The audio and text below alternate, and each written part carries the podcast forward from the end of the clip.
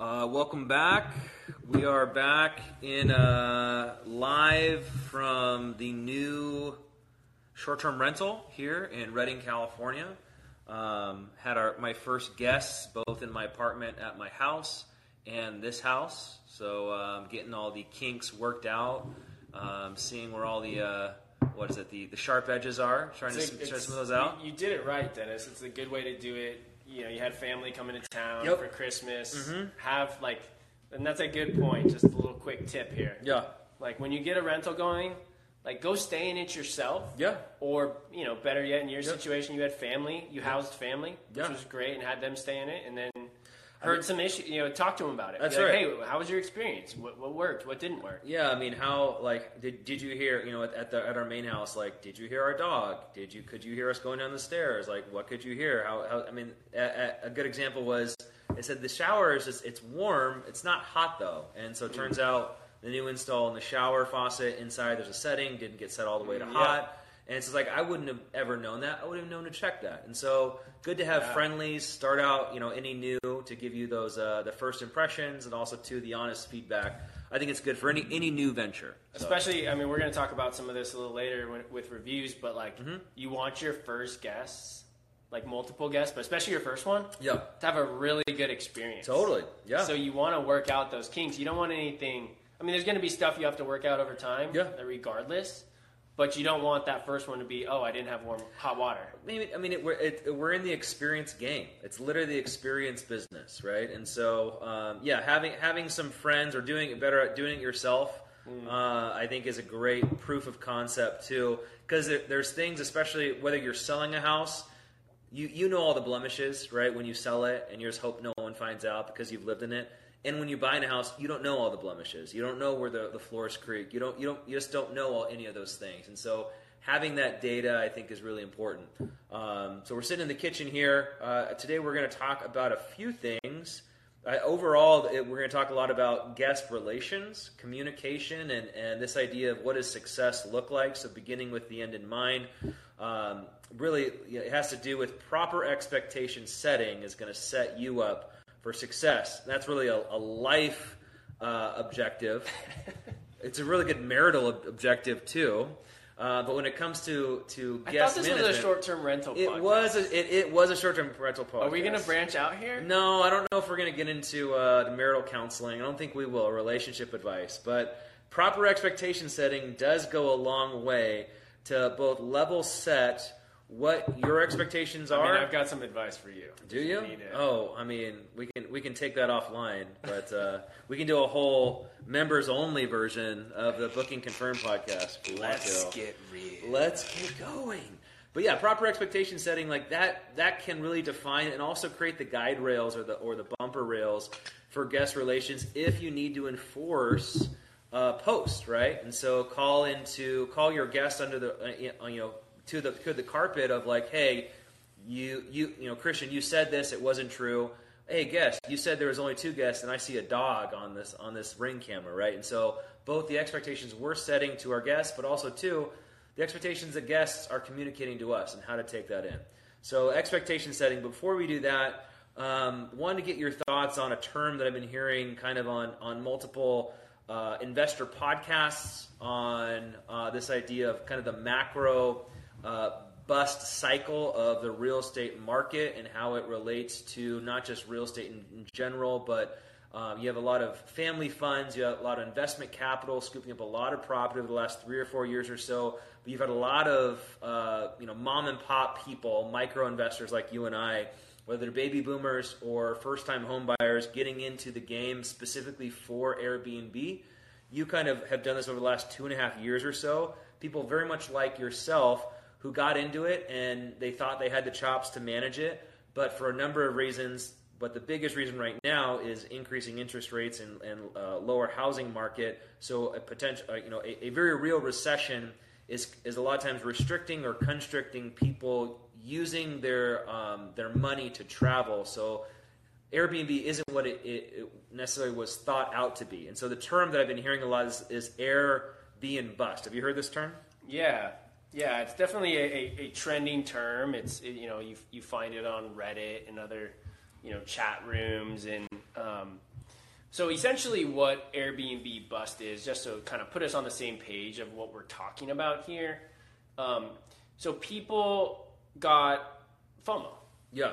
So they got You a know. fear, got fear of missing out. So, So you know the the up cycle started to swing post COVID, right? So COVID, there was a bit of a dip there. We were Yeah. on, you know, pre COVID, the short term rental game was on a very steady growth. Yeah. Right. 2000. We we started back in 2014, and since then, you know, 2014, 2015, 2016, nice steady growth. You know, increasing demand into short term rentals. You know, Yeah. depending on your market, supply was kind of up and down. We had a unique situation here in Redding due to the fire yep. in um, the Carr fire in 2017, Mm-hmm. which changed changed the market quite a bit. Change inventory, change supply. Yeah, absolutely. Yep. Um, so so ours changed a little bit different, um, but you know even 2018, 2019 steady growth, and then in 2020, um, there uh, you know COVID happened, the world shut down. If you had a short term rental or a, a whole portfolio, you were hammered Yeah. at that point because Yeah. Airbnb sent out a memo saying uh, guests can cancel for free, Okay. no recourse Okay. in 2020. So if you had a whole portfolio, which for me I had sold off my entire portfolio that I'd had before, Yeah. so I just fortunately Yeah. happened to be really wise. lucky. Yeah. And so then that's when I came back into the market. Okay. Is uh, a bunch of people went out of business because Airbnb just canceled bookings. Yeah. and there was you know no one was rebooking. But then once once short term rentals came back online, mostly in more rural areas, right? Mm-hmm. Yep. You saw this ramp up. I'm, I'm going too deep here into Yeah. Mm-hmm. history, but anyway, there was a ramp up, right? And and kind of that post COVID ramp up where interest rates were at an all time low. Yep. Money was So, cheap. so buying single families was money was super cheap, yep. um, and then there was just a steady rise and increase in pricing, Yeah. right? So interest rates stayed really low, but by you know April of 2022 was kind of the peak of the buying when interest rates were still in the you know high twos. Well, you also had the rocket fuel of COVID, where you had uh, multiple months of free money, and also remote work was unlimited, and so people got a chance to explore this idea of like, well, I Second don't, homes. I don't, or, or first homes when they're renting in San Francisco, New York, Chicago. Uh, you know, and then there's a idea of like, well, I could rent for thirty five hundred or four grand a month, or I could go get a really sweet spread in a you know in a, in a town near my folks, near my in-laws, near or just somewhere I'd like to explore, and they've got the taste of property and acreage and a full house and multiple stories and toys. They have a surplus there Yeah. where, where like they went from being renters their whole life to this idea of well, I'm not stuck in a metro because of the jobs. Now the big draw of metros is the fact that they have the culture and the commerce to support a bu- you know a bustling whatever right? That's why people in the industrial revolution moved to cities from farming from agriculture. But we've had that reverse here and one of the big risks that we're hearing now is that with uh, you know with a lot of layoffs happening specifically in tech but across the board those remote jobs that were very gracious with that remote work are going to be potentially requiring you to move back to an office which will require you to move back to a city but the fact that you had a chance to work from wherever gave a whole generation of people the opportunity to rethink the way that they work and also the way that they live, which I think sparked this idea of looking outside of the realm that they've always been in, which is trapped to where where do I work? What are 20 or 30 miles from that place that I'm constricted to do? Which added added fuel to the fire when it came to not just buying my first property, but how do I monetize that in a way that's going to set me up for the future? or that you actually uh, you know and I, and I think that's a great you know explanation of it but then a lot of those people actually underwrote those properties with short-term rentals in mind So they did they buy too much house? they did And so they bought too much house as even though interest rates were low, property values were going high. And so Air, they, and they bought those houses based on fair market value. based value, on but- uh, what the rates were Yeah. average daily rates for short-term rentals Yep. and that they were on this upward cycle. And so, um, you know, and then from April, you know, uh, prices started to go up and rates kept going up. Yeah. So from that point, you know, we went from, you know, historically low interest rates, uh, mortgage rates, um, you know, in the in the you know twos to threes to now we're up, you know, got up into you know seven percent Yeah. at times. My my, Um, my interest rate on this house is seven point six percent. Yeah, and it's slightly down right now. Yeah. But um, yeah, got up into the seven percent. So so rates have you know doubled to tripled, Mm-hmm. depending on on on what you ended up locking in. And so that you know more you know doubled to tripled. Yeah. The mortgage payments.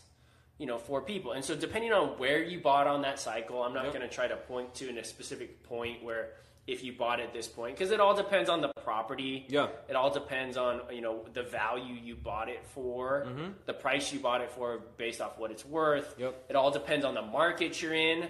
Every market's very different. Here in Redding, we haven't seen a ton of constriction on pricing, No. and I don't think we will see ton. We'll, we'll see you know single digits, but you know places like Seattle and Phoenix and you know these kind of places that have already given back 20 to 30 percent already Yeah. um, yeah, we haven't had that kind of thing here. But I still, I mean, on this in this bust cycle, it's it's all a lot of it is in major metros uh, that are 30 plus, 40, 50 percent depressed now. It's just like at the same time, like they're still above probably where they were in 2015, 16, right? At the same time, You like know- there's still a net positive there. yeah, they were. But if you bought and um, you, you know you had a you have a, a higher interest rate, Yeah. and you bought for a higher price point, and now that price point has come down Yep. um, because it's you know uh, home prices have dropped in your area 20 to 30 percent. Mm-hmm. So now you're, you know, maybe you're underwater, Yeah. you know, on your note. Yeah. and uh, and there was a huge because of some of the FOMO and, and, and, and rightfully so. People saw how well short term rentals were doing. Yeah. They said, "Hey, I want to get in that game. Mm-hmm. You know, I want to get in that and get a taste of that kind of money." Yeah. And so there was a huge increase in supply, which we've talked about extensively here on this podcast, which brings down average daily rate Yep. and occupancy. Yep. And so all of a sudden, there's people, and this is what Airbnb bust is: people on these forums saying, "Hey, I can't get a booking." Mm-hmm. It's like, well, eh, and that's not true. You can't get a booking at the price you're listing it for, Or the price that you need to support the mortgage Potentially. that you have, right?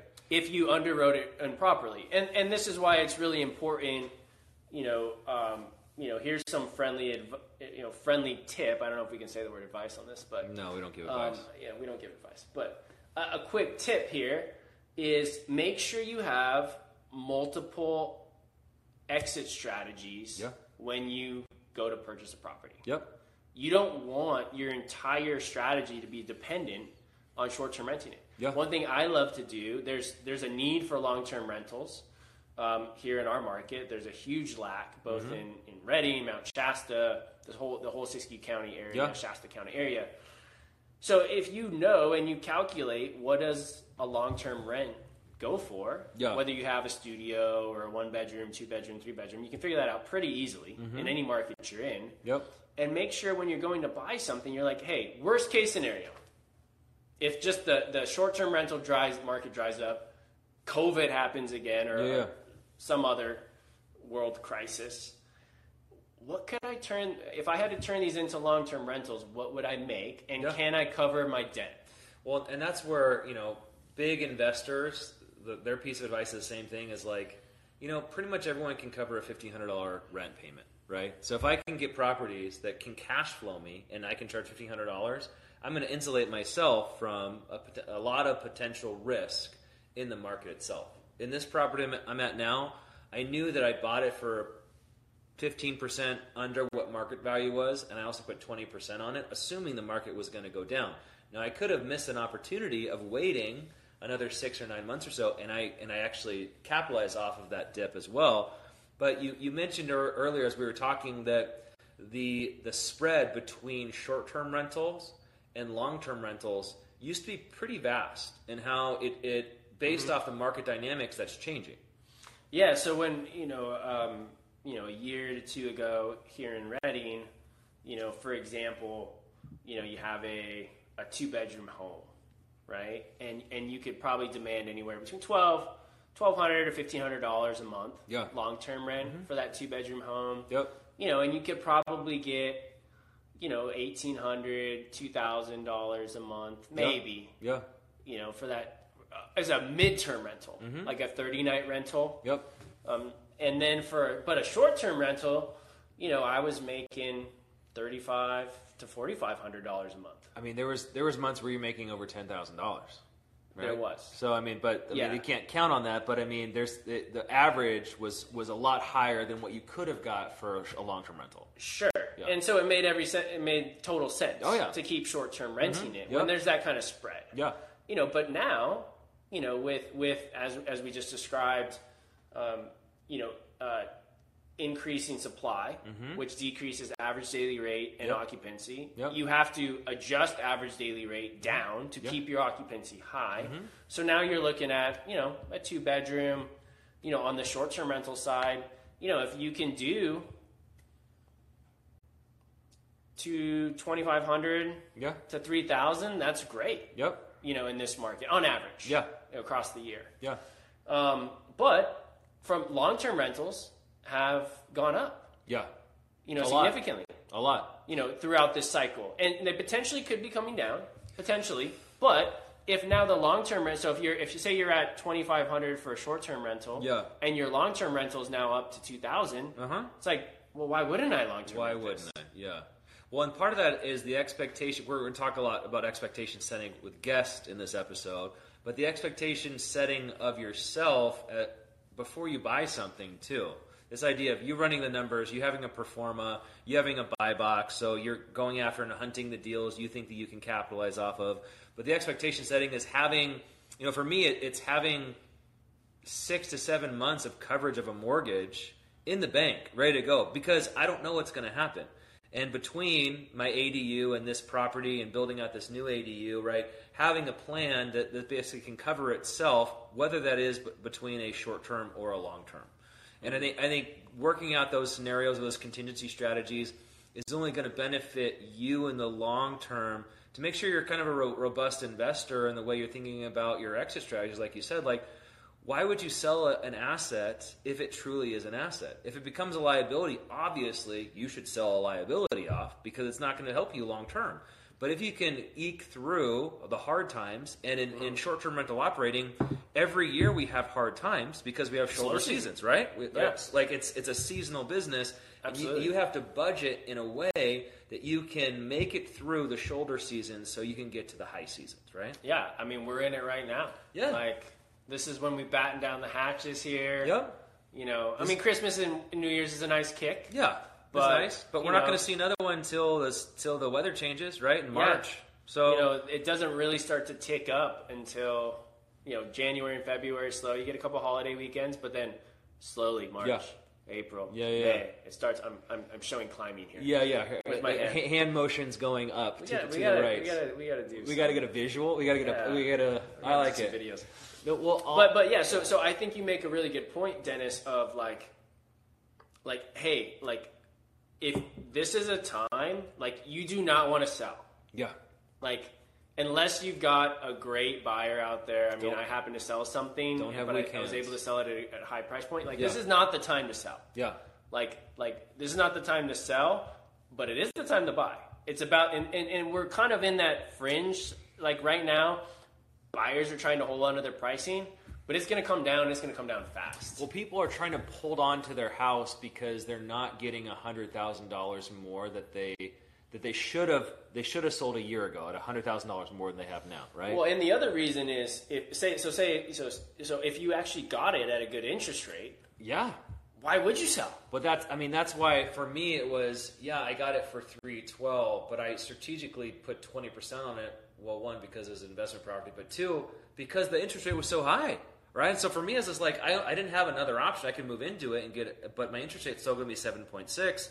So for I'm basically buying, I'm buying down my mortgage payment by putting a lot of money on it, right? Well, yeah, and, and, and I think for you, like, and, and so the plan for anybody who's buying right now, because I'm in the middle of a transaction myself mm-hmm, too, mm-hmm. and my interest payment's probably going to be in the six and a half Yep. on that, which which it's commercial, so commercial typically is higher, but Yeah. that's still higher than I prefer. Yep. Um, and it's not an interest pay. That's not a, a you know a rate I want long term. Yeah. But the plan is get it now at a low price point Yeah. because this price has come way down. So the value is there a ton on this property. And then in two years, likely 24 months. I mean, I, I, I, if I were to put some timetable on this recessions, I would say six months to 24 months. Yeah. is what it would be. Yep. But I mean, we have to get this property up and running and Yeah, you know, yeah. build up the NOI in order to get a higher valuation. totally. But we're going to refinance it at some point. Yep. Refinance it at the lower rate when they're available again. Well, and that's an, that's an interesting topic too, probably for another episode of uh, this idea of uh, using leverage to expand your portfolio versus paying down properties. Like this idea of, you know, I've got you know I got a mortgage on on two fifty on this house. Well, I mean. I, one investment strategy would be to pay it down to a hundred thousand dollar mortgage and spread it out. So my payment goes down, my margin per my nightly rentals or my, or my short term, short term or, or long term rentals goes up to increase my cash flow. There's a couple of different things there, as opposed to taking the equity out of it so, and, and using leverage. So using leverage versus becoming more of a, in a cash position. Both both are can be fine depending on because for me it's like building out this ADU and getting that lit up for two thousand dollars a month is as valuable to me as going out and getting another property, especially during this recession, right? Yeah. So let me say something really quick on that. Yeah. So typically, you have two different types of strategies which you're just describing. One is the more using leverage, Yep. and one is removing leverage. Mm-hmm. So if you are building a portfolio, Yeah. you want to use as much leverage as possible. Mm-hmm. If you are in your later years and you're trying to preserve a portfolio, Yeah. you want to remove leverage. Well, that's interesting in a macro environment when prices are low and interest rates are high, and it's as volatile as it is. Because I was I was talking with someone earlier today, and they were saying, "Well, I don't think I'm going to buy for another 24 months because of all these macro indicators." And I'm like, "Yeah, but I mean, whether you're a baby, bo- um, imagine if you were a baby boomer and you sold two years ago at the height." and you rolled over in a cash position, an all cash position, bought something in cash, if you buy something, have something outright, you don't care what the market's doing. You don't. And so what you're what you're describing is, is so so so yeah. What I was going to say is there's kind of like two overall strategies there, Yeah. and typically those have to do with age. Yeah. hmm Yep. And also you know risk tolerance Risk is part of that and sure. just where you're at in your in your in your investment Yeah. um, kind of journey Yep. right however the thing that you're talking about is the market can change it Yep. the market can change it so we went from a very low interest rate environment Yeah. where we have been in a historical decade of low interest rates Oh, yeah. decade plus you know Yep. since 2008 we've been in you know low interest rates historically Yeah. Right? Mm-hmm. And and and ultra low historic interest rates over the last couple of years. Yeah. Right. So now we're in a high interest rate environment, and so in a higher interest rate environment, it does change things. Mm-hmm. Money is not as cheap, and so what a lot of people are doing now, even people who were very aggressive in building their portfolios, they've they've become more conservative Yeah. In in in putting more money down mm-hmm. on properties, deleveraging, Yeah. de-risking Yep. because if you have a, you know, 10, 20, 30% price drop Yeah. and you have a lender who could but, you know, this doesn't happen as much with single families but more in the commercial space. There's lenders who are going to be calling notes Yeah. For sure. and That and, and and calling you know essentially going to you know if if your note matures Yeah. and you want to extend that note they're gonna be like no because there's just not money out there to let to so lend that, so that's a, that's an interesting angle too. Of um, you know we have you know I have a I have a, I have a personal line of credit for fifty for fifty G's, and then I have a, uh, a home equity home equity line of credit for I think eighty and it was assessed I think you know six months ago, seven months ago at my assessed property value was I think five twenty five on my primary, right? Okay. But now my property value is probably like more in like the 480 perspective, but I still have access to a line of credit at the higher range. And so strategically thinking over a 5 or 10 year time horizon as an investor, I taking advantage of cheap money to create lines of credit for myself for the future, even though I'm not planning on using it unless we get a really good deal. When it comes from building your portfolio to protecting your portfolio, like when do, when's the best time to build your portfolio? Well, when prices are super suppressed, regardless of what interest rates. I mean, yeah, interest rates matter, but if you get a property for hundred thousand dollars, who cares if you have a nine percent interest rate on it, right? As opposed to a million dollar property at, at two and a half percent. I mean, it still it matters, but at the same time, as of creating lines of capital for yourself that you can put to work, I'm glad I my property got assessed at 525 because I got more on my HELOC than I would have if I got it assessed now. But your HELOC's variable, It is variable, yeah. It so it's up to nine percent now. The interest rate is Yeah. up to nine percent, but I was as far as how much money I can I can get out of it. You could get yeah, yeah. how much money I can get. And yeah. so that I mean, just another little quick tip: when you're looking at at mortgages, Mm-hmm. HELOCs, lines of lines of credit, etc. Yep. Preferably, Mm-hmm. you all you'd want fixed. Yeah. Oh man, if you can get it, dude. So you want the way to fixed. It's not always possible. I've got variable lines of credit as well that I'm paying on right now that are painful. Yep. A lot, a lot of lines of credit are, unless you're going to do like straight hard money, they might give you a Yeah, fix. typically a 30-year mortgage is going to be a fixed rate Mm-hmm. Yep. on a on a conventional loan on a single-family home. But Yep. if you're you know getting a personal line of credit or if you're getting a business line of credit, um, a home equity line of credit, these are typically going to be variable rates. Yep. If you can get one fixed, go for it. But it's just something to be really careful of. You definitely want to just understand if you're going to take out a variable line of credit, variable interest rate loan Yeah. you want to be you want to have your pulse on what's happening Yeah. on the economy Yeah. because if interest rates go up like they have significantly right now you just want to make sure you can cover that i, I have i happen to have a uh, you know i'll be you know i have a i have a $300000 variable rate loan Yeah. that i you know my, my payment went from $1200 to $2000 Wow. on it That's not nothing. and it's just interest it's not nothing. It's just it's just interest. Yeah, That's yeah, straight yeah. interest. Yeah, it's yeah. it's interest only payment. yeah. And so yeah, my plan is, and I'm I'm actively working on paying that Yeah. down For sure. with with you know everything I've got, Yeah. every extra dollar I have, I put into those Yeah. to pay those down because they were Yeah. three percent. Yeah. For Now sure. they're nine percent. For sure. You know, Yeah. and so yeah, when you take money at three percent, if it's fixed Golden. all day, Golden. I'll take as much as I can yeah, get. yeah, yeah, If it's variable, yeah. you don't want all of it variable. So, so kind of wrapping up this idea of, of this, you know, what could what be- could be considered a myth, right? Just from a from a twenty something, thirty something perspective, whether you had FOMO and got into the market and you feel like you kind of got duped, or that there's a rug pull, or that the market's changed and now you have a super high mortgage and you don't know what to do with it, or this idea of you bought an investment property and it's not renting for what you needed to. Um, you know, you know, I, I would caution people to take macro data points and apply them to this idea of, of investing local. I think you and I, uh, we, we really assess our city and our county and our region for what it is, right? Understanding our market is really where we feel like we have the biggest upside in our investment strategy and building our portfolio, as well as managing our portfolio. I can't take somewhere like Austin or Boise where they've had 90% increase and they're dropping now by 50% and apply it to where we live. And that's where I, I hear it. I hear the macro data points as far as an Airbnb bust.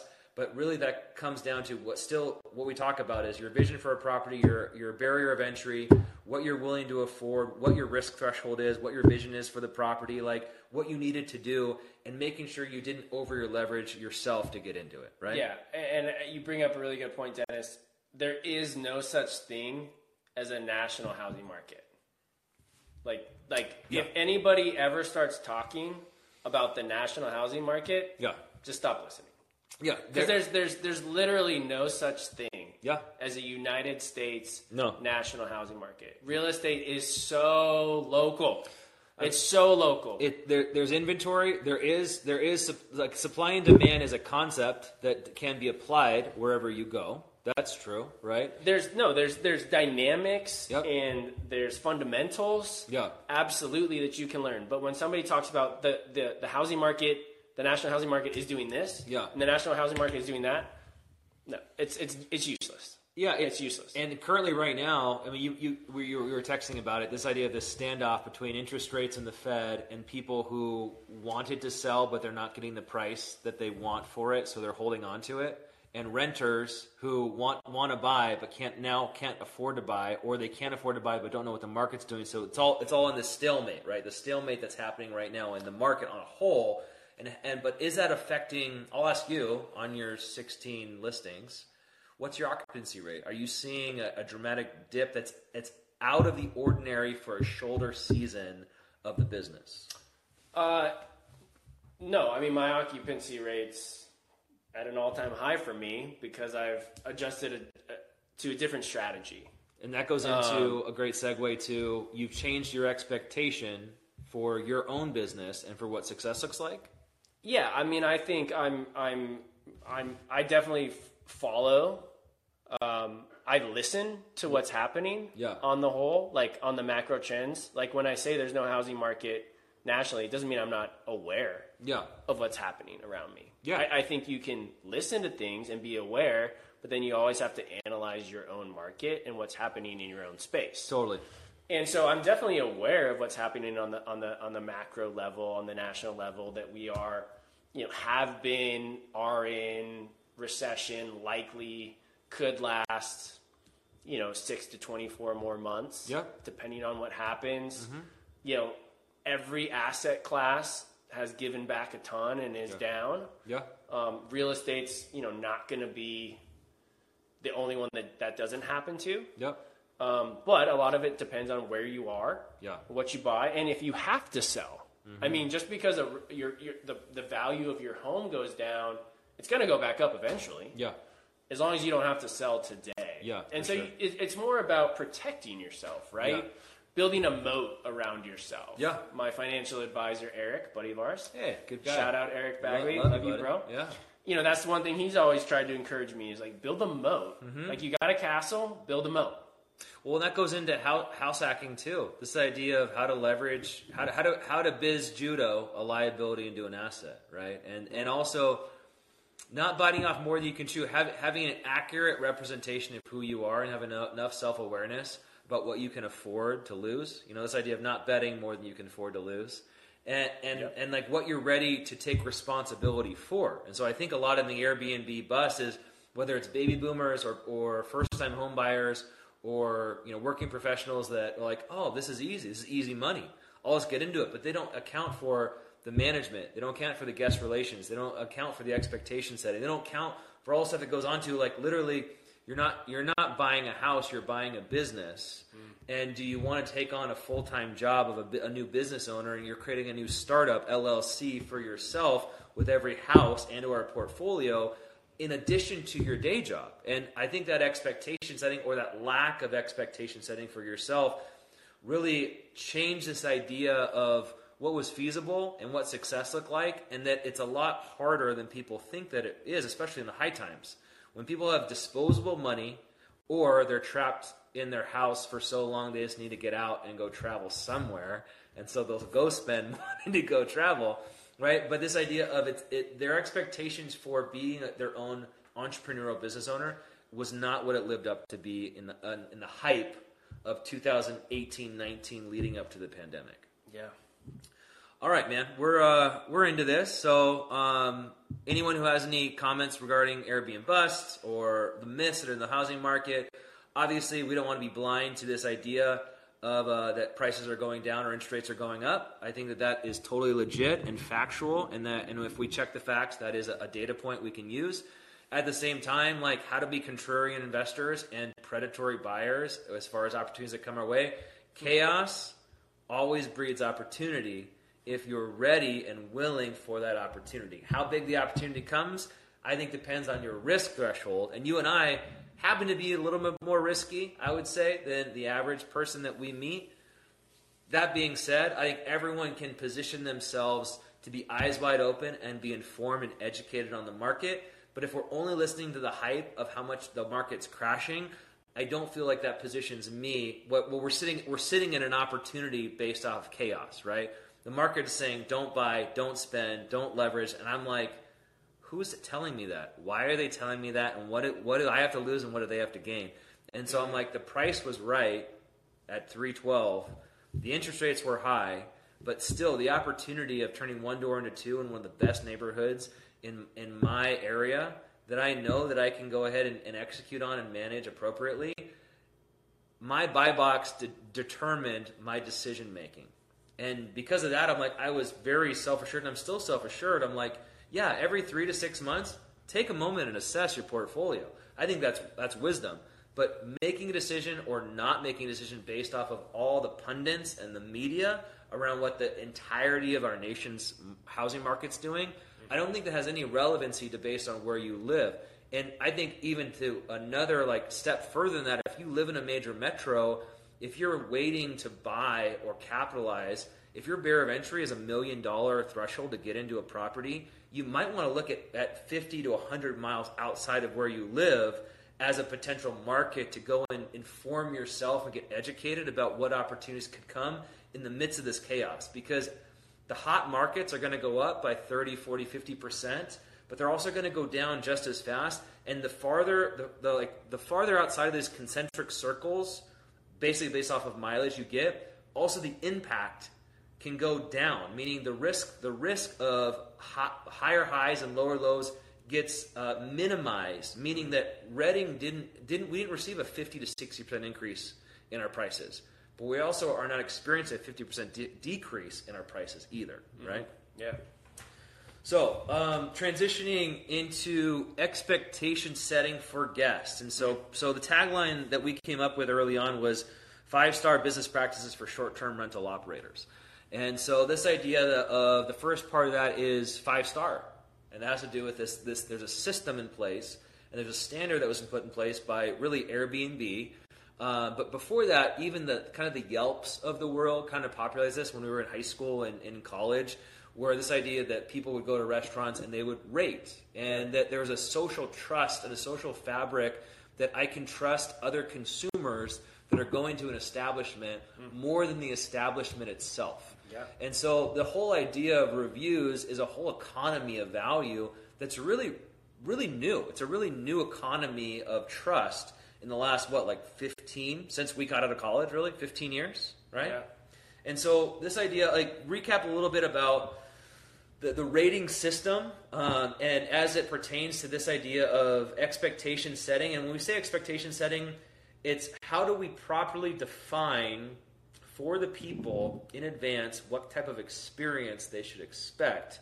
Uh, and then and this idea of expectations kind of can can can fall the same side of expectations are also the in a way rules or boundaries that you as a short-term rental operator are setting for your guests coming into your space.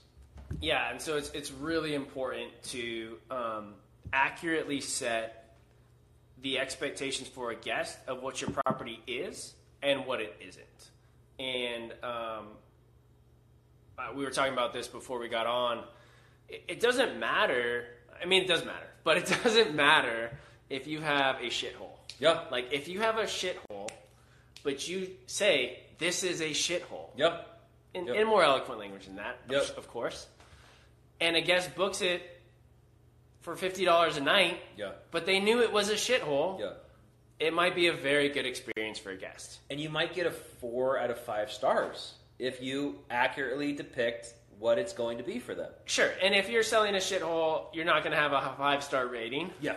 you know, no matter what. Yeah. But that's okay. Yeah. You know, because there's always going to be that, you know, budget friendly, that Mm-hmm. budget guest who's looking for that, you know, economically friendly stay. A- And right? at the same time, if you have a shithole that's in Carlsbad, California, on the ocean, yeah, people are not going to care that it's a shithole. Really, Totally. really. So, so like your your location and it, it matters based off of like you you can have literally a shack or not even a tiny house, just like a shack, Yeah, and it could play, dude. we just went. I- just I just stayed in one of these. Okay. So we went to uh, Manhattan Beach, okay. and um, we wanted to stay near the water. Mm-hmm. And we were, I took we took our girls to Disneyland. It was a quick two day trip. Yep. We flew down, had dinner with some friends, stayed the night. We're going to Disneyland that whole next day. Stayed the night, went to the beach for the Yep. day, and then flew home. Yeah. So we were like, we want to be right on Manhattan Beach. I like Manhattan Beach. Yep. Mm-hmm. This is where we want to stay. So I booked the cheapest place Yeah. In Manhattan Beach I could find. Because you o- you knew you were only going to do it to crash, And I was going to walk to the beach, walk to the beach. and Disney. I'm just crashing. Yep. hmm And so we stayed in probably the worst short term rental in Manhattan Beach. Yeah. It was a two bedroom, beautiful homes around it, multi million dollar homes around it. Yeah. And it wasn't terrible, but it wasn't, you know, it, it honestly wasn't as clean as I'd have liked it. Yeah. Definitely furniture super old. Yeah. You know, it was a shithole. But I still booked it, and I knew what I was booking, How, how, and I'd book it again. what was the nightly rental on it? I don't remember. It, I mean, it was the lowest that it was. It was probably it was a bit of the off season. It was in the fall, so, So- it's probably like high ones. Yeah. I would guess per night. It was like probably like one fifty to one eighty per night. I don't remember exactly, but somewhere in there. But I still my overall stay was over probably five hundred bucks. So, so this goes into this goes into like some consumer psychology. So I'm, I'm thinking of a you know, and, and it's different whether I'm solo versus bringing my wife and two two daughters. Right. Mm-hmm. I remember this time we, we we you know I usually book the Airbnbs down in Hillcrest in San Diego, and I'm I'm from San Diego. I know it, but it was like a seventy nine dollar a night Hmm. booking right in downtown Hillcrest, and I'm like, it's central, it's cool. I'm gonna be working. I'm in a different mindset, right? I'm gonna be there. I just need to be where I need to be, and I'll branch out from there. But I mean, super thin walls, high traffic zone, absolute shithole, right? I got so much crap for what I chose, but I'm like, hey, for me, it's about location and proximity to where I need to be. I'm not thinking from a family perspective, and so the expectation of why you're going to be there, and also like the contingency of kids and the contingency of wife and the contingency to breakfast spots and cafes, like it matters uh, from a consumer's perspective. But I knew what I was getting for seventy nine dollars a night. I knew Yeah. it couldn't have been great, right? Yeah, totally. So- And so it's I mean that that's the point is you just want to accurately set expectations for what it is. If it's a luxury property, market is a luxury property. That's great. If it's not a luxury property, don't use that word. And so and so price is a very black and white expectation. I don't think so. Okay, talk to me. So price doesn't have to do with expectations. When I think about expectations, I think about the listing description Okay. and amenities. All right. So you want to be very clear in your description of, you know, hey, if there's any shared walls. Okay. Right? If there's any nuances about the property. I've got, you know, our, our lodge up in Mount Shasta, you know, we remodeled it, but it still's got some funkiness. Like Mm-hmm. there's one of our bathrooms that has like a slightly kind of like vaulted lower ceiling. Yeah, yeah. You know, so I clarify that in the listing. If there's any short ceilings in your property, you want to clarify that. If there's any funkiness, like Yeah. every property is unique and different. If you're hustling like I was, like you know, you were buying stuff cheap. You Yeah. were buying stuff with issues, and then Yeah. you make the most of it. Totally. Right? It doesn't mean you can't rent that. You can absolutely rent that and make some really good money. And I think that's oftentimes the best way to go. You don't want to Yeah, yeah. overpay for stuff. You don't want Yeah. something to be perfect. Like and guess your overall, you, you know, you address the issues you have, but then you clarify and you and you specify and you show them as much as you can. So nobody can say, "Hey, this came this came up and I didn't know about it." It's like I talked about it, I wrote about it, I put asterisks around it, Yeah. I showed you a picture of it. Yeah. Like I made it really clear what this was Yeah. and what it wasn't. Yeah. I, I always say, idiot, how do I idiot proof my, my listing? Yeah, and every once in a while, you're still gonna get a guest that's been like, "Hey, you know, where's the laundry room?" Yeah, it's yeah, like, bro, Go outside. I wrote Go in the- the to the description garage. there is no laundry room. Yeah, yeah, yeah, You can't fault me for not having a laundry room. Well, that's interesting from an investing perspective too, of looking for the diamonds kind of in the rough, of turning what some people think is a liability of a, a of a of a rooftop slant or a short shower ceiling or whatever it is, like, and and they shy away from it or they decrease their price point for you. Where he's like, well, I mean, how do I turn that liability into an asset? We'll call it out. I mean, it, especially in sales and business development, like over communication covers a multitude of sins. That's what we mm-hmm. say, right? Because this idea of like, as long as if you're going to be late on a deadline, as long as you proactively let them know, and then let them know what you're doing and what you're going to do about it, and the new time and set the new expectation. Actually, that actually improves the relationship. That increases the strength of the trust that's there, as opposed to if you avoid it and you try to hide it, you try to diminish it. You, you you're not kind of um, you're not catering to people's uh, you know needs or merely their fears of like, wow, I don't know what I'm getting with this listing. I don't know. I, I don't know if this was broken before I got here, right? And and, and really like people don't know and, and and perception a lot of times is reality and that's where being honest about what type of photos that you're putting on your listing and the description like my primary residence i live next to a busing facility for the local high school district, but it also is the busing facility to, for a lot of the school districts in our town. Mm-hmm. And so at 4:45 a.m., you hear some periodic bus noises, right? And it's a pain in the ass. Yeah, or just engines turn on, right? And so, yeah, I, I have a comment, but I'm going to call that out because, yeah, I have a, I have a sound machine in it. Yes, I'm going Yeah. to double pane the windows. I'm going to create I'm going to I'm going to create foam all over the windows to minimize that as much as I can do and call it out, right? Yeah. And if they accept that, then you're good.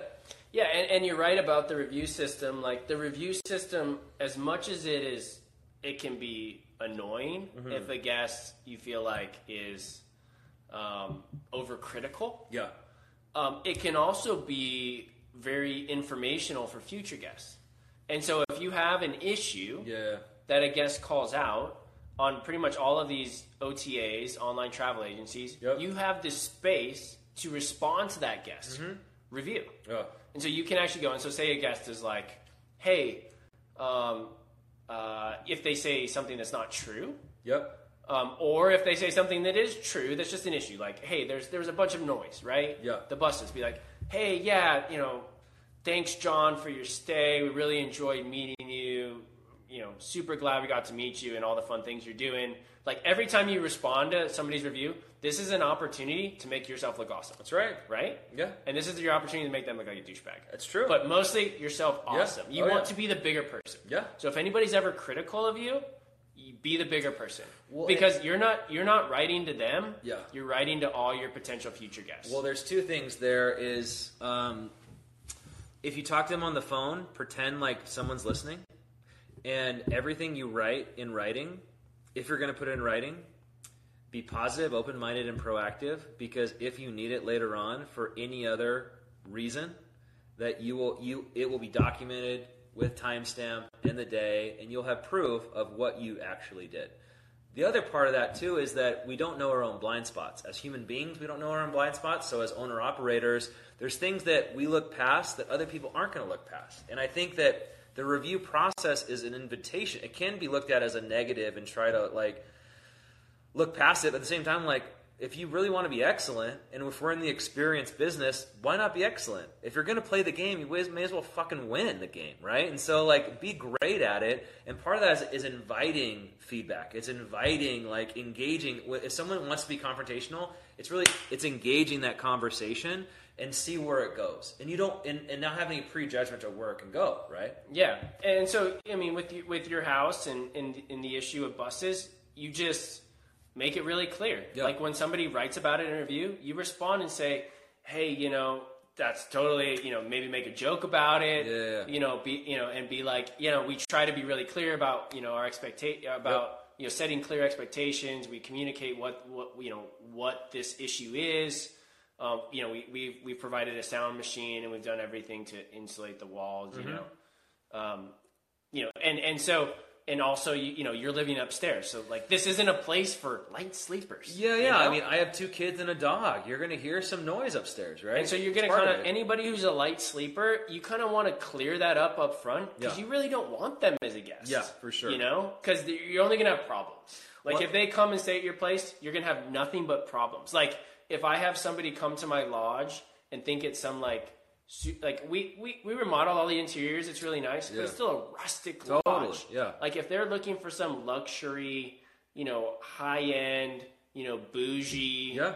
um, you know, stay, and that's their expectation, and they come here and they're like, this is like a Pecky Cedar Cider Lodge, which I think is cool. Mm-hmm. Yeah. But to somebody who's looking for the Ritz, is going to be like, this place sucks. So you that know? so that goes into you know KYC or know your customer, right? Another way we talk we talk about it is your ideal customer target or your ideal customer profile is Avatar. you your avatar. You can't you can't be everything to everyone.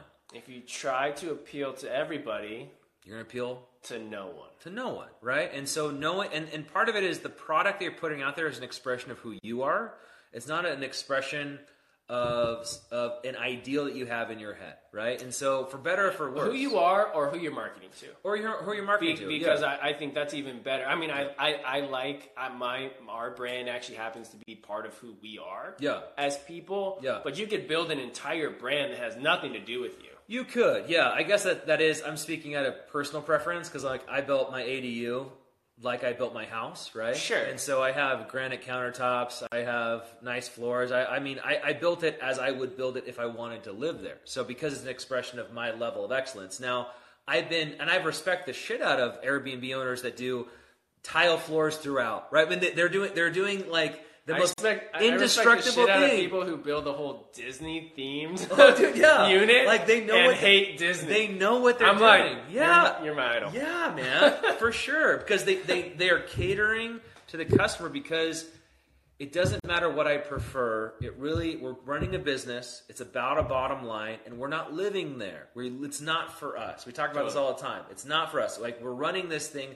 as a business to get ahead or work ourselves out of a day job or to become part of our, our lifestyle business we're wanting to run.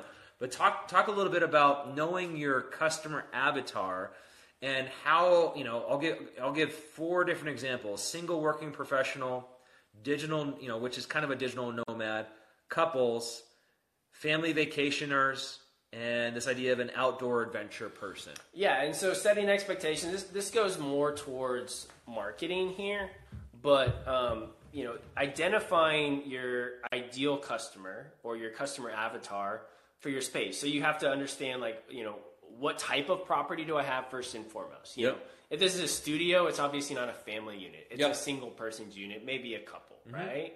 You know, is this where is this and, and where is this located? Is it in the, kind of downtown? Is it Yeah. more suburbs? How much land do you have? What amenities do you have?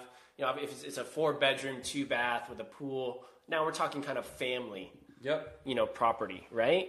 And so knowing kind of who you're catering to, like what your ideal customer is, where it's located, and this is going to be different for everybody, but then go after that group Yeah. right? Like, don't try to make it for everybody, like, but particularly go after that group, right? So you set really clear expectations, and even in your title, mm-hmm. right? So if you're trying to go after a digital nomad, say something to the extent of, you know, and it's downtown, and you know, hey, downtown next to coffee shops, you know, one gigabyte Wi-Fi, Yep. right? If you have that, Yeah. you know, Yeah. like so. So you're, these are people who want to work from home Yep. um, you know, emphasize like the quietness if they're maybe they're traveling nurses and they sleep during the day. You know, blackout shades Mm-hmm. Yeah. would be something that would be great for that kind of listing. Um, you know, really good Wi-Fi access. You know, emphasize or even communicate. Like one thing I like to do. There's a section in Airbnb called "Other Things to Note," Yeah. and in that section, I always put like restaurants, you know, bars, coffee shops, depending on what type of listing it is, information of, of things that are walkable Yeah. or quick drives. Yep. So I'll put, for example, by one of my properties, you know, uh, Theory Coffee, two minute walk, Mm-hmm. you know, award winning coffee shop, Shout out Sam. right? Um, so, or, or like, you know, best pizza in the North State, Maxwell's, Yep. right? Get it, Maxwell's. Get it, boy. Um, so yeah, so you can kind of put these different listings, and, and right now I'm building a new listing. So I'm doing all these new fun things for this town McCloud that I'm buying a new property in. Um, and, it's amazing. I'm even falling in love with McCloud as I start to list out like you know these different restaurants that McCloud has of that are like super fun and, and delicious. And so like you kind of like you want to curtail it Yeah. to that specific group. Don't try to be everything. Don't try to appeal to everybody. Appeal to your market. So that that's interesting on t- on two different levels is getting to know your market, right? So the things that you love about your area, other people will, will love, but not everyone will love. And so it's almost like you're looking you're looking for raving fans to tell people like them to come stay with you specifically. So it's almost like you're attracting a community of people based off of what you're putting out. The expectation that you're setting, the the good reviews are going to come from people that had a great experience, and we want more of those people. And usually, those people know people like them. That's not that's the great thing about the review system is that word of mouth or social leverage matters a whole lot more on these online sites than it does even in like in everyday life because we're we're leveraging technology so much more than just actually talking to one another about hey oh you're going to Anaheim you're going to Disneyland da da da da da da really you're relying on Airbnb and these review systems and what people are putting on there so much more than actually community or the community around you to to say that to to crowdsource a review So it's almost like you don't need a lot of guests. You need the right amount of the right guests to give you the reviews to build a profitable business that's sustainable, right? Absolutely, absolutely. So, talk to me about objection blocking. And so, in sales, objection blocking is this idea that before I, I, I can predict. I, I've been doing I've been doing this gig long enough. I've been giving this pitch long enough that I know the five questions that you're going to ask me, and I proactively am going to have answers to your questions about it. And so, in the past, you talked about street noise, shared walls, low ceilings. And so before they have a chance to get to the end of their stay, give you a bad review, that you pregame that in the description to make sure. You touched on a little bit with the low ceilings, but this idea of getting out of head of any weird or quirky parts of the product that you're putting out there. Yeah, and, and, and so that's important, and, and I think it's I think it's important to note like you don't have to buy properties that are perfect. Um, it's actually better for you financially if you if you find a diamond in the rough, if and and then increase the appreciate force appreciation, right? Sure, and and as you get going, you'll see you know what guests care about, Yeah. and different types of guests care about different things. Yep. Um, and so, for example, oftentimes, you know, it, I know I have a property in downtown Redding that, um, you know, we remodeled. It was a turd when I bought it. Yeah. And we remodeled it, um, but it still has some quirks. And there's still a kind of transient population that walks through there Yeah. from kind of the river, you know, to the down to this downtown liquor store Yep. where people walk. And so that can be a comment I get. Yeah. And so, you know, in some way you can you can clarify that. That kind of comes up in my reviews. But I remember when I lived in DC once. Um, we lived in DC and we had a short term rental a few years back, and um, there was people who were like, um, there were some people who would show up to our property and would just drive away.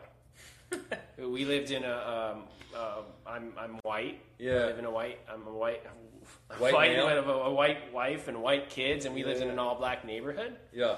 And um, but we had this Airbnb, and we were really close to like the city central, and and we loved it. And we had great relationships with our neighbors, but um, there'd be people who'd drive up and be like, "I'm not staying here." And so we ended up in our listing writing something to the extent because I thought it was extremely inappropriate for these people to do this, but we wrote something to the extent of like, "Hey, like we live in a developing neighborhood."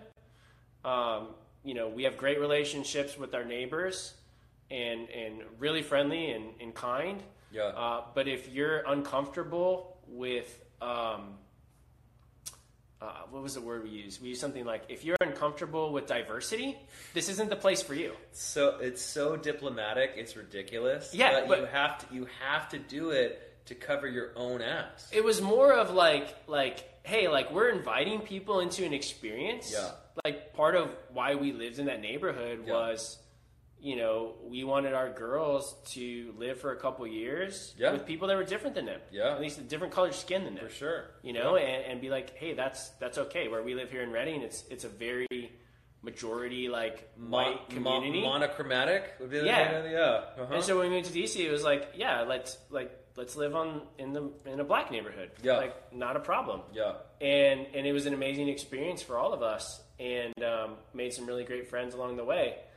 And but we we we said it in a very kind of diplomatic way, like, hey, if you're a racist Bigot. Asshole. This is not the thing for you. this isn't the place for you, you know. yeah, yeah, yeah. And don't stay in our Airbnb. Which is so aggressively awesome because you're you're forcing it back on them, right? To be the one to opt out. And Yeah. and that's all you need to do is plausible deniability Yeah. on paper, in writing, right? And so in our in our, our downtown Redding one, it's like, hey, we have you know transient population here yeah. that we you know love and support, Yep. and you know have great you know hope for, and hey, there's people that are you know in in transition, Yeah. and they're not harmful. No. There, we've never had an incident. Um, I'm trying to come up right right now what to say on this listing, but I, Um, I would you just, know- I would just say, hey, we're, we're in the urban core of, of Redding, California, um, and and part of that is you know there is some transient population. We've never had any issues, um, you know, but but want you to be aware. If anything does come up, or if you have any concerns, please let us know. But just wanted you to know. Yeah, and, and so there's things like like like one thing we just changed actually because we had a um, a a hose bib in the front yard, Okay. and a lot of this population would stop and use the hose bib. We have guests in there, you know, Which so they go up. water.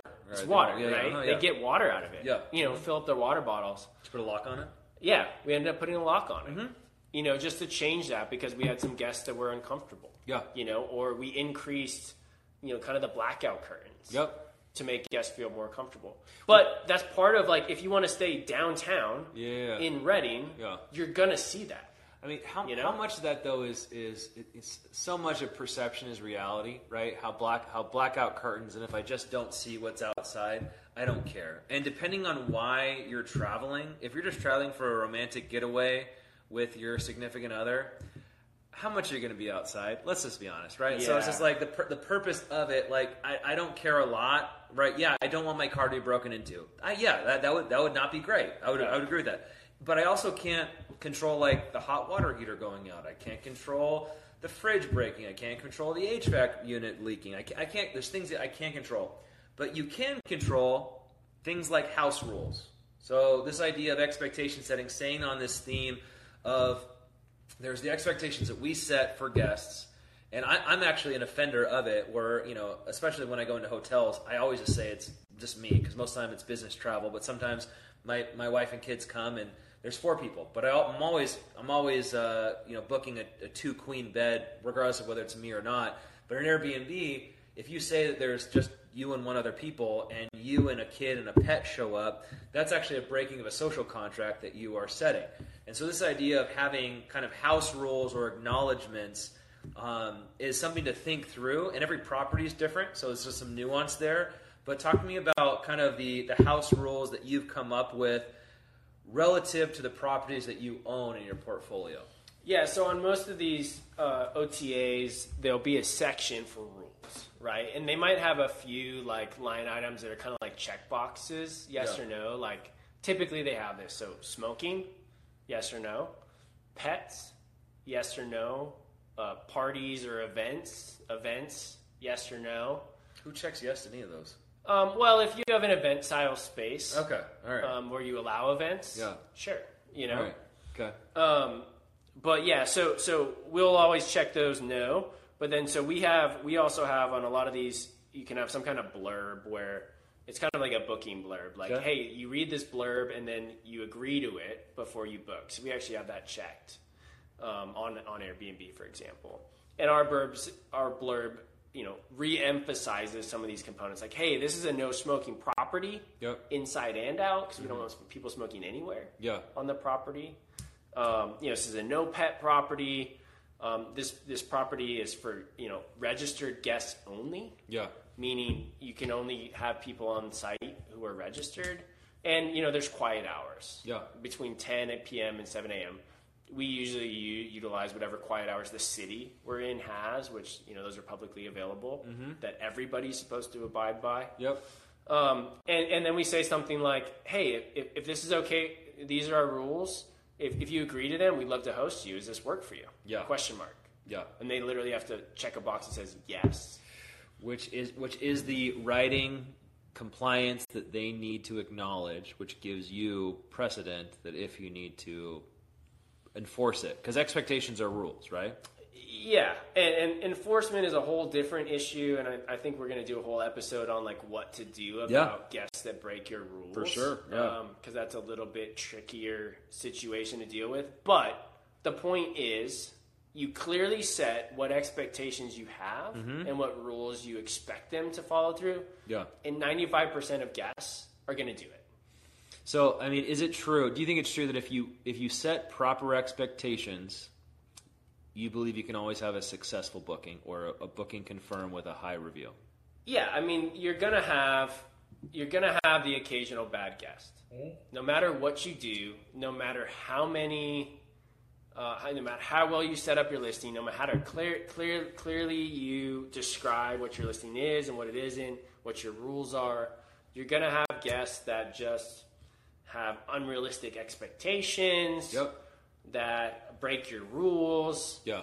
that are just jerks looking Yep. for a bone to pick. Yep. It's going to happen Yeah. no matter what. If you're in this hospitality business, you can talk to any hospitality operator anywhere in the world. Yep. And they can tell you no matter what you do, even if you run the perfect business, you're going to have guests that have issues. Now, but I mean, if you are um, inaccurate, However, I will say, I will say, and I don't know if this number is exactly right, but I, I typically use the number 95% of guests, Okay. 9.5 out of 10 guests are fantastic. Okay. And it's probably even less than that. It's probably less than that, honestly.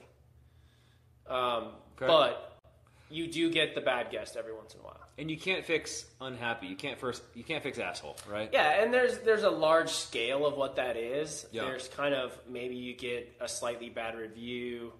There's maybe you had your you know your guest communications person had to have a few more conversations with that person, all the way to the scale of on the on the deep end of this is you know they were terrible. They were you know a ton to deal with during you know they asked for a refund.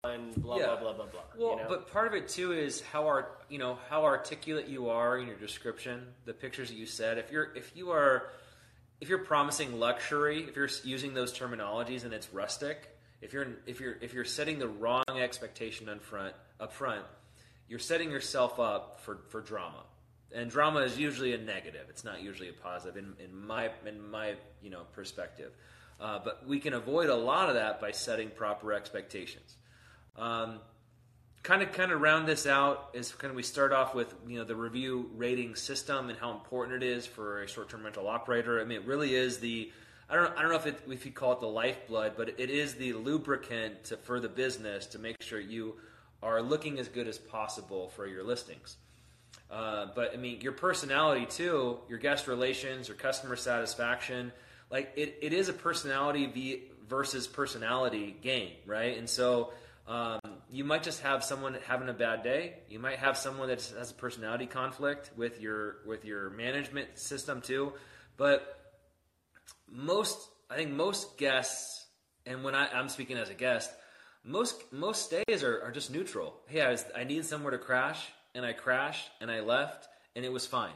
It wasn't it wasn't great, or it wasn't great, but this idea of this idea of, of uh, you know, if you're a farmer, you know, planting the seed, watering the seed, and then harvesting. The review is kind of the harvest. It's kind of the end result that you need to gain out of this transaction besides the money. The money and the review are something that you get. The stay and the experience is what they get. Yeah, and, and I think a lot of it depends on the type of property is. Yeah. Like like kind of what I hear you describing is more of like a crash pad. This, I mean, from, You know? from a business perspective, 15 years, that's all I needed. Yeah, and that's what you were looking for. Yeah, yeah. And so when you're crashing somewhere, you're like, it, it wasn't great, but it did the job. Yep. You know, and it was the right price point. I got six hours and got on a plane. you're not going to write some extensive No. review about, oh, this was amazing. No, You know? Yeah. But that's not the type of place it was. Yeah, for sure. You know? So, so I have some bookings like that, Yep. you know, here in Redding that are kind of small, simple spots, and they don't get like rave reviews Yeah. or anything. But then I've got some spaces, you know, up in the mountains that have ripping views and are really cool and unique. And I get some like paragraph long, like, this was the best place Yeah. I've ever stayed at in my life. So it depends on the type of listing Yeah, you have, like sure. what features you have, Yeah. what amenities you have. Yep. Um, you know, all of that goes into it. Um, but it's okay. Like you don't have to judge it. Like I don't judge one of these as like better than the other. Yeah. Like because ultimately, what's the bottom line? We don't we don't live there and we don't care. And it's about making money. That's right. You know? Yeah. So even if you have a property, you could have a property, and this is where I want to give you permission right now. Yep. A a so five star review is perfect. If you run a business long enough, you will not have a five star review. Yeah. There is no way you will have five stars. Well, perfect doesn't exist. I No. mean, you have to. You have So to yeah, I mean, I've had I've had properties that have been five stars through twenty guests. Yeah. But eventually, you're going to get one guest. Yeah. That's going to be a jerk and is going to write you down, fucks right? up your ratings. Yeah. and that's fine. Now you're at four point nine. But it might just be like that's just who they are. They never get five ratings, That, that might Yeah. just be who they are, Yeah, yeah. right? So, but yeah, I mean, if you have a, let's just say, you know, if you have a 4.5 star, which is relatively low Yeah. in the Airbnb world, like you don't get to have a four star property. Yeah. Like they'll take your property off. Yeah. Like so, a 4.5 star property is like decently low. Okay. You can have a 4.5 star property. One of my best performing properties is a 4.5 star property. Financially. financially my best performing property. Yeah. Okay. Um, it's it's this one that's downtown that has transient people walk walk through regularly. It's also one you have a, an ADU that you build out in the garage that covers the mortgage. Yeah, so I have two units on one property Yes. that I bought for pretty cheap. Yep. Mm-hmm. They're modeled economically. They're cool. They're they're not luxury They by do- any means, but they're vibey. Yeah, they're totally vibey for sure. You know, I, I love the proximity of it. I happen Oh, yeah. we lived in it for a while. Killer, You know, you're right by the river trail, you're right by the bike trail. So some people you either love it or you hate it. Yeah, yeah, it's yeah. one or the other. Yeah. I still book people financially, the house and the ADU together. They do really well as a whole. Yeah. It's my lowest performing short term rental of that size, but I don't need it to be that big. I don't need it to be that great because of the price point I bought it at. This Yes. goes back to the beginning. It does. This conversation. It all depends on what you bought it at. Did you buy it at value? If you overbought it, if I would have overbought it and had a super high interest rate on it, I'd be struggling right now. But that's that. But that is the idea of turning one door into two, and you bought it. So I mean, the house we're in right now is very similar to your Yeah. your, your house downtown. way better neighborhood. Way better neighborhood. Not downtown, but way better. But neighborhood. but if you can turn the garage into an ADU, you blend your margins, and you also um, de-risk the investment too, because you look at it as one mortgage you're paying off of, but two doors. Like it's it's a different it's a different equation at the end of the day. Quickly, as we wrap up here, this idea of uh, for people that are in their first short term rental or they're looking to get into their first short term rental and becoming a manager of short term rental property, you need to get into the review business. Like, you need to think of reviews as part of your job. And you went through a process. I don't know how long. How long did you go? Not strategically looking at how do we up our our rating system, and then um, and then from that, what was the process you went through of, of reviewing your reviews, and then creating kind of an internal program and process to make sure you were maximizing the feedback and make sure that feedback was as, as high or as positive as possible. Yeah, sure. So so when you're on a when you're booking through an OTA, you know, there's a certain timeline each OTA gives you of, you know, how long a guest and yourself as the owner or operator have to review that stay, right? So you each get to review each other, Yep. right? That's how this works. And um, so a lot of people just stay and then don't review Yeah. period. And so they're not helping you at all. Maybe they like their stay, Yeah. but they're just not reviewing. And so, um, you know, it's it's it's your job as the host to remind them Yep. to stay. And it's also your job, um, you know. So we noticed, you know, through the beginning. I don't know how long we did it for, but um, uh, years. I mean, we started in 2014. Yeah. Is you know, it wasn't until like about a year ago where we kind of said, "Hey, how can we engage more in in soliciting good reviews? So there, the, you, you, what you saw there that was, hey, there's an untapped value here for us. There's a, there's a return that if we put in five to eight percent more effort, we get a disproportionate amount of return of value from our properties. Yeah. Okay. So so so one is is is is you know getting people to review your property who weren't going to review, who enjoyed their stay. I'm I'm a big offender, by the way, of non-reviews. All right. okay. And then getting people who um, uh, who are going to review Yeah. um, to write something more extensive and deep about what they like. Yep. Right. Yep. And then also, if somebody had a bad experience, don't remind them at all. And hopefully, they forget. Okay. So that's also part of this. Okay. So we have that part in our strategy So it's well. maximizing your upside and limiting your downside. potential downside. Okay. Got it. So, so we put together a plan of uh, there's things that we do throughout the messaging, which we start from the very beginning. Okay. You know, we start from the very beginning of you know saying something to the extent of you know excited for you to stay with us.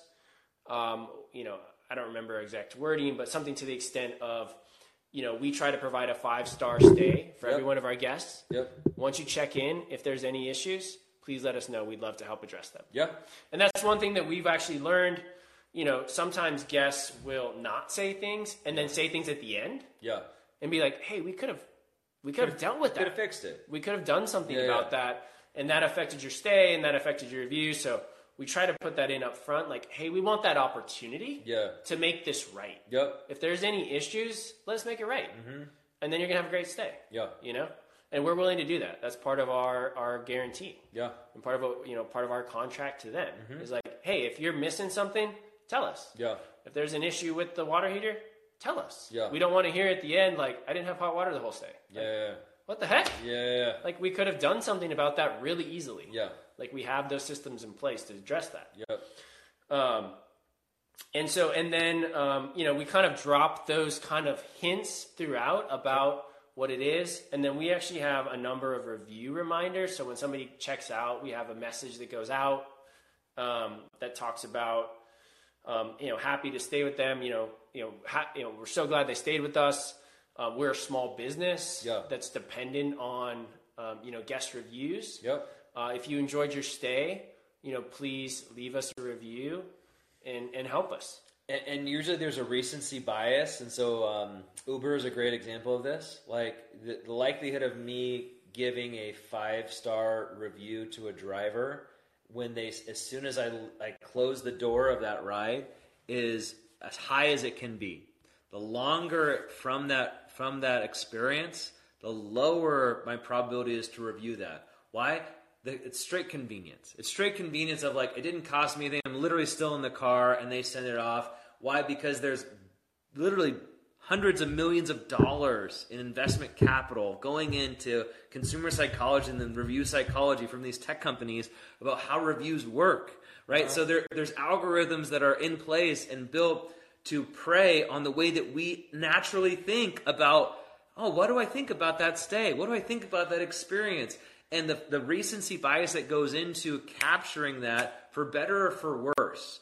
It usually is the faster I can capture that feedback, the better it is for me both ways. The longer you're out from that stay, the lower the lower probability is. So this idea of an automatic reminder, you basically created a script, an, auto, an automated script that you deploy after every stay, right? So it doesn't you built it once and it runs Yeah. every time, right?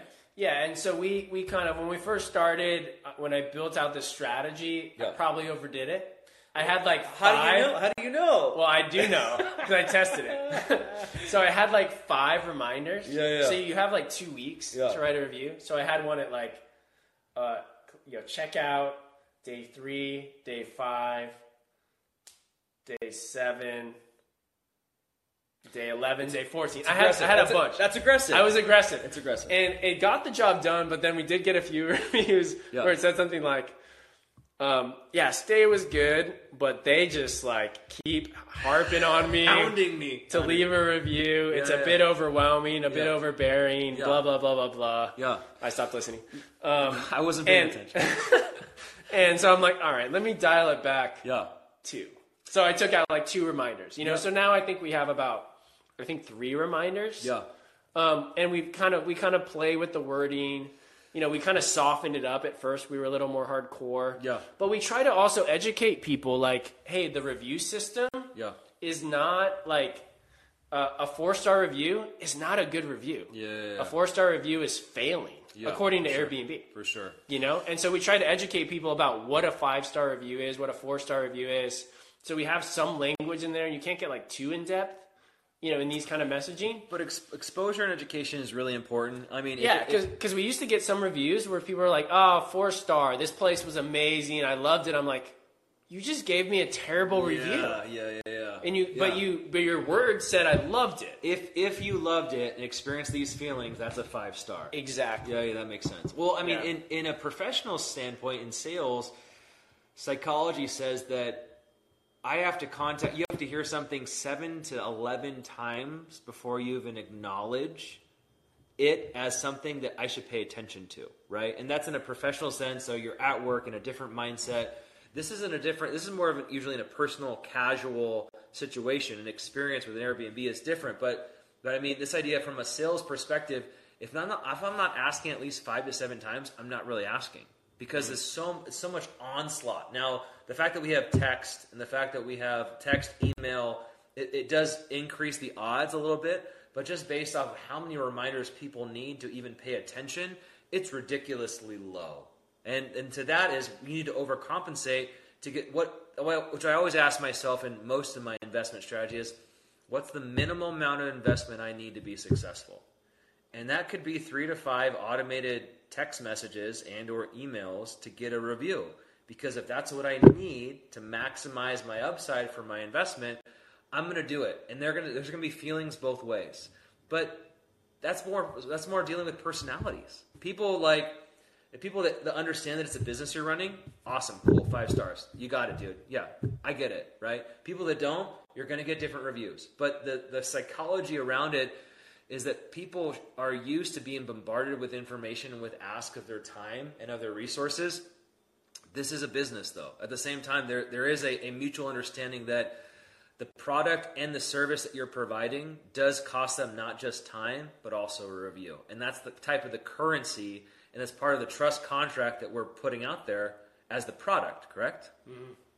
so yeah so the the automated the automated messaging is something that each person needs to think through um, obviously if you do 10 messages in, in 10 days that's aggressive but at the same time like you have two weeks to capitalize off that experience and if you're doing, I mean, I've I've also you know I've gone to conferences and I've started the campaigns in conference. So day two of the conference, I am saying, you know, let's meet up. How's your experience? What's going on?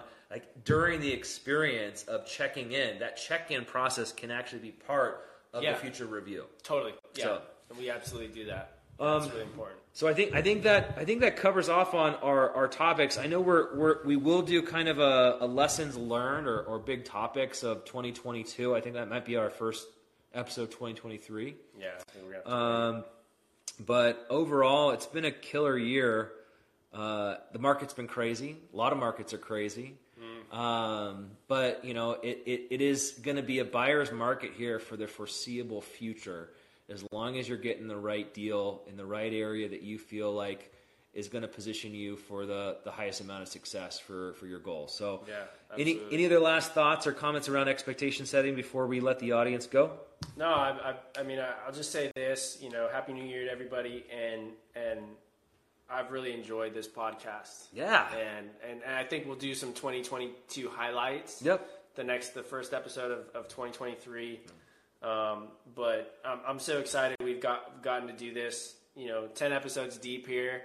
It's been really fun. It's pretty cool. It's been really fun for us. Yeah. You know, hopefully, you know, we really hope you guys have enjoyed this, you know, journey with us, and, and we plan to keep going. I think we're just picking up steam. Yeah, right now, and I mean, I think we're getting better. Yeah, I mean, we enjoy we enjoy making these. Yeah, we do. Um, yeah. we are usually drinking a whiskey while we're making these. Hopefully, you're drinking a whiskey or, or something delicious while you're, you're listening. And and yeah, we want to just keep adding value to people and having fun. Yeah.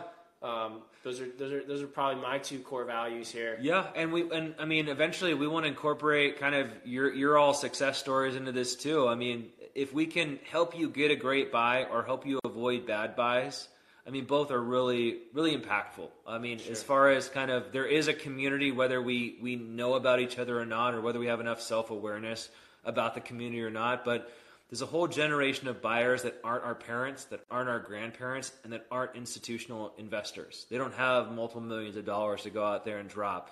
It's just like, what's the next best step I can take for me and my goals or my family or my community?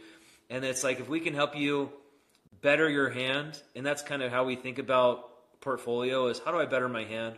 Um, you know, that's ultimately our goal. And, uh, and kind of hear the success of your stories is, is awesome. I mean, you know, we're doing this for us, but if, you know, at the end of the day, like, you know, it, it is part of everyone's journey and everyone's in a different place. So thanks for coming along with us. Uh, episode 10, we hit the double digit mark. Dennis and Christian out.